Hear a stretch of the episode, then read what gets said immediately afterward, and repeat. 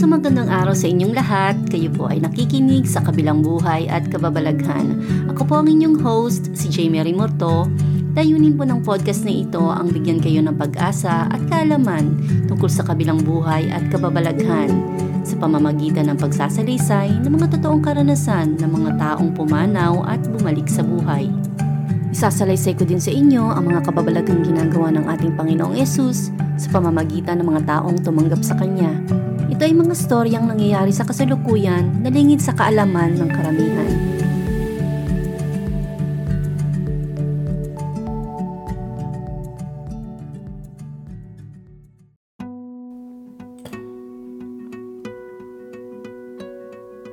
Maligayang araw mga kapatid, malugod ko po kayong binabati sa ating podcast na sa kabilang buhay at kababalaghan.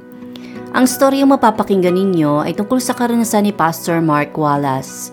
Isa siya sa mga unang taong nagkaroon ng COVID at para sa mga doktor ay eh wala na siyang pag-asang mabuhay.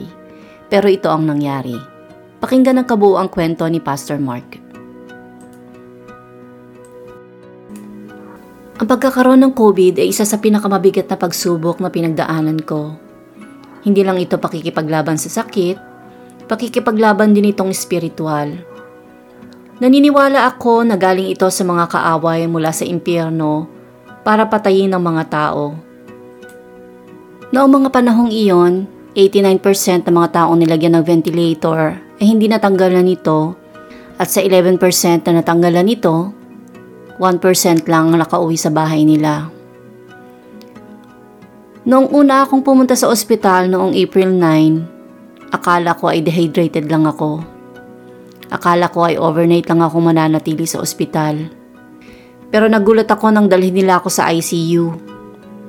Maraming beses na akong dinala sa ICU, pero sa pagkakataong ito, naramdaman ko na mga taong dinadala doon ay namamatay. Nung gabing ding yon, tinawagan ng mga doktor ang asawa ko para sabihin sa kanya na kailangan namin siyang lagyan ng ventilator. Kailangan namin siyang i-intubate. Sumagot ang asawa ko. Ano mangyayari kung hindi siya i-intubate? Sumagot ang doktor. Mawawalan siya ng tsansang mabuhay. Tanong ng asawa ko. Eh kung lalagyan siya ng ventilator? Magkakaroon siya ng kaunting pag-asa. At mas mabuti na may pag-asa kaysa wala. Sagot ng doktor. Ito ang mga huling bagay na naalala ko dahil sa loob ng sampung araw ay nasa medically induced coma ako dahil sa COVID. Pastor ako at alam ko ang salita ng Diyos at ang Espiritu ng Diyos pero sa kabila nito, nakaramdam pa rin ako ng kawalan ng pag-asa. Hindi kilala ang sakit na ito. Wala sa paligid ko ang normal. Walang tipikal at wala kahit isang tao ang pwedeng bumisita sa akin. Wala akong kasama. Mag-isa lang ako at natakot ako. Unti-unting bumigay ang katawan ko. Bumigay din ang atay ko, ang bato, at ang mga baga ko. Sinabi din ng doktor na masyadong mabilis ang tibok ng puso ko. Iniisip nila na kung hindi ako mamamatay sa COVID, sa heart attack ako mamamatay. Nilagyan nila ng taning ang buhay ko ng ilang oras. Noong April 17, sa ikawalong araw ko sa ventilator, Tinawagan ng doktor ang asawa ko para sabihin sa kanya na hindi niya makakayanan ito. Pero may biglang sumibol sa loob ng asawa ko at tinanong niya ang doktor. Sabihin niyo na lang sa akin kung ano ang dapat mangyari para maalis sa kanya ang ventilator. Sumagot ang doktor. Hindi mo naiintindihan. Hindi na siya makakaalis pa sa ventilator. Matapos noon ay nagdasal ng puspusan ng asawa ko at nagdeklara ng mga bagay mula sa Diyos at ang mga pangako ng Diyos para sa akin. Binigyan siya ng Panginoon ng salita na nagsasabi na, Ngunit sinamahan ako ng Panginoon at binigyan ng lakas upang makapangaral ng lubusan sa lahat ng hentil at ako'y naligtas sa tiyak na kamatayan. Kinapitan niya ang salitang ito at pinaniwalaan Nagtawag siya ng mga tagapagdasal at sinabi sa kanila na kailangan ko ng mirakulo at kailangan naming baligtarin ang sitwasyon. Tatlong araw ang makalipas ay nagising ako sa koma. Mula noong sabihin ng doktor sa asawa ko na wala akong pag-asa. Isa sa mga tagapagdasal sa simbahan namin ang tumawag sa asawa ko para sabihin ang nakita niya. Walang kaalam-alam ang mga taong ito na meron akong ventilator. Hindi pa ito napapaalam sa kahit sino sa pagkakataong ito.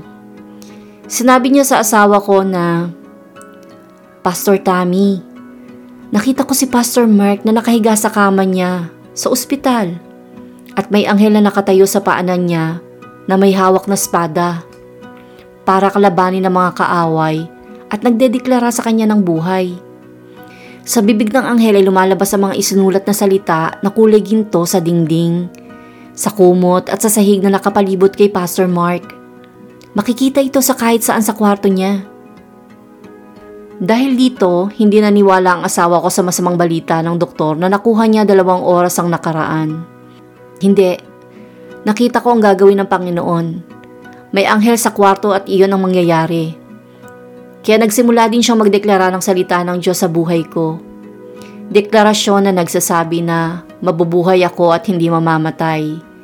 Siya'y bibigyan ko at gagantipalaan ng mahabang buhay at nakakatiyak tatamuhin niya ang kaligtasan. Ano man ang plano ng Panginoon sa aking buhay, ano man ang kanyang layunin, iyon ang mangyayari at hindi ito mahadlangan ng kaaway. Ang mga panalangin ito ay umakyat at naniniwala ako na nagbukas ito ng portal sa langit. Nang magising ako mula sa koma, nakatali ang mga braso ko at paa ko. Wala akong kahit ano maliban sa kumot na nakapatong sa akin. Kinailangan nila akong lagyan ng yelo para pababain ang lagnat ko. Sobrang taas ng lagnat ko noon. Isang gabi habang gising ako, gising na gising, nakarinig ako ng isang napakalakas na echo sa kwarto ko. Para itong kidlat na nagdedeklara ng mga salitang, mabubuhay ka at hindi mamamatay. Bibigyan kita at gagantipalaan ng mahabang buhay. Narinig ko ding sinabi niya na ang pananampalataya ay katiyakan na mangyayari ang ating mga inaasahan at paninindigan tungkol sa mga bagay na hindi nakikita idedeklara mo ang gloria ng Panginoon. Ito ang mga salitang lumabas sa bibig niya. Hindi ko man siya nakikita, naririnig ko siya. Naka-ventilator pa rin ako noon, kaya hindi ko makausap ang mga nurse na pumapasok sa kwarto. Kapag tinititigan ko sila para silang walang naririnig. Sa isip ko, hindi mo ba naririnig? Anong nangyayari? Pagkaalis ng nurse ay naririnig ko pa din ang mga boses sa buong magdamag. Hindi ko siya nakikita pero naisip ko na baka isa tong doktor sa kabilang kwarto na sumisigaw ng buong baga niya sa lakas. Pero naisip ko, kung doktor ito, hindi niya gagawin ito dahil nandito siya para manggamot at hindi para mangaral at magpropesiya ng buong magdamag. Wala akong ideya kung saan ito nagmumula. Nagpatuloy ito sa loob ng tatlong gabi ng paulit-ulit hanggang sa mapuno na ako dito at sinabing, Panginoon, pwede niyo po bang patahimikan ang lalaking ito para makatulog ako? Habang nakahiga ako sa kama, noong mga panahong iyon, may pagkakataon na namatay ako. Naramdaman ko ang espiritu ko na humiwalay sa katawan ko. Nakita ko ang katawan ko sa kama habang nakalutang ang espiritu ko sa ibabaw. Sobrang lubha ng kalagayan ko. Unti-unti akong nawala ng pananampalataya at katauhan.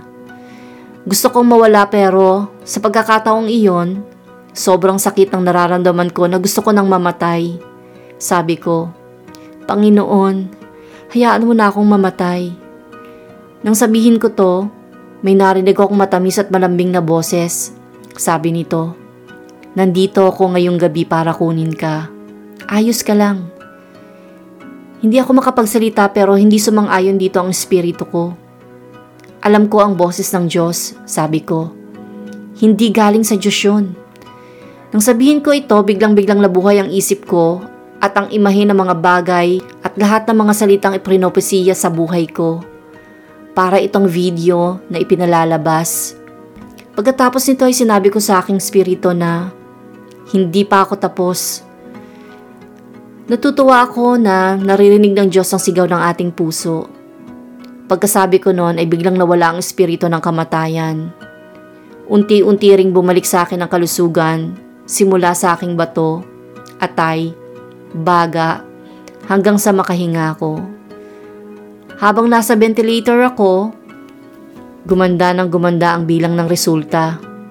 Bumalik sa tama ang tibok ng puso ko. Nakakuha sila ng apat na litro ng tubig na masama sa katawan ko. Binaligtad ng Diyos ang pangyayari Naniniwala ako na nangyari ito dahil alam ko ang kalooban ng Diyos para sa akin.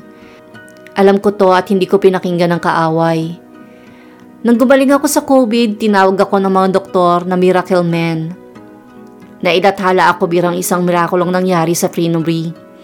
May pamagat itong pastor nakaligtas sa COVID. Isa itong hindi pangkaraniwang bagay. Sinabi nila sa artikulo kung gaano kalakas ang kapangyarihan ng panalangin kung papaano nito na bago ang lahat. Tinawag ako ng mga doktor na mirakulo. Minsan na naginip ako, sa aking panaginip, nakita ko ang mga regalo, magagandang regalo. Sa tag ng mga regalo ay nakasulat ang salitang mga mirakulo mula sa Panginoon. Nakita ko din ang salitang para kay at ang pangalan ng tao at ang mga mirakulo na kailangan nito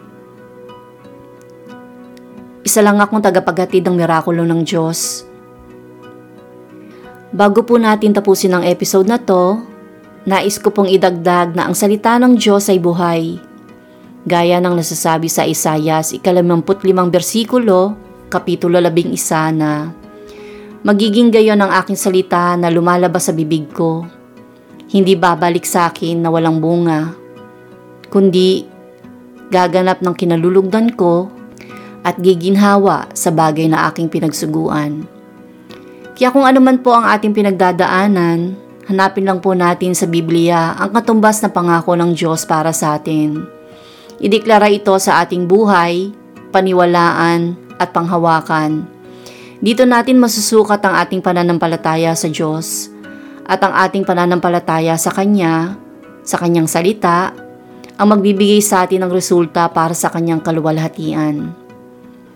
At dyan po natatapos ang patutuo sa kadakilaan ng ating Panginoong Hesus.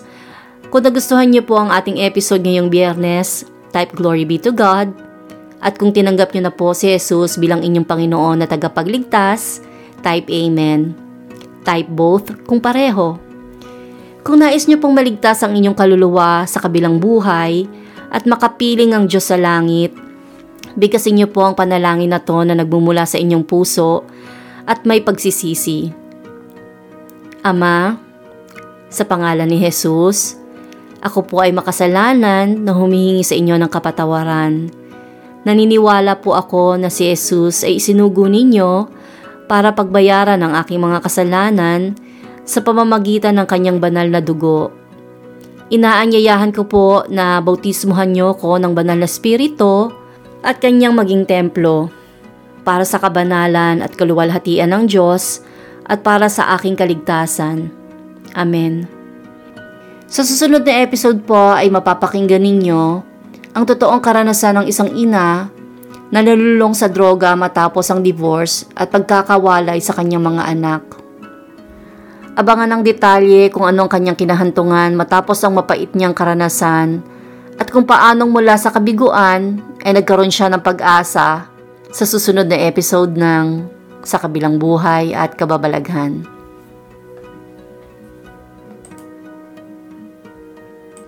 Ako po ang inyong host, si Jamie Remorto na nagpapaalam sa inyong lahat at sa pangalan po ni Jesus naway tumanim po sa puso at isip nyo ang mensahe ng podcast na ito dahil hindi natin hawak ang ating buhay Kapag binawi po ito, siguraduhin po natin na ang pinili natin na makasama ay ang ating Panginoong Hesus.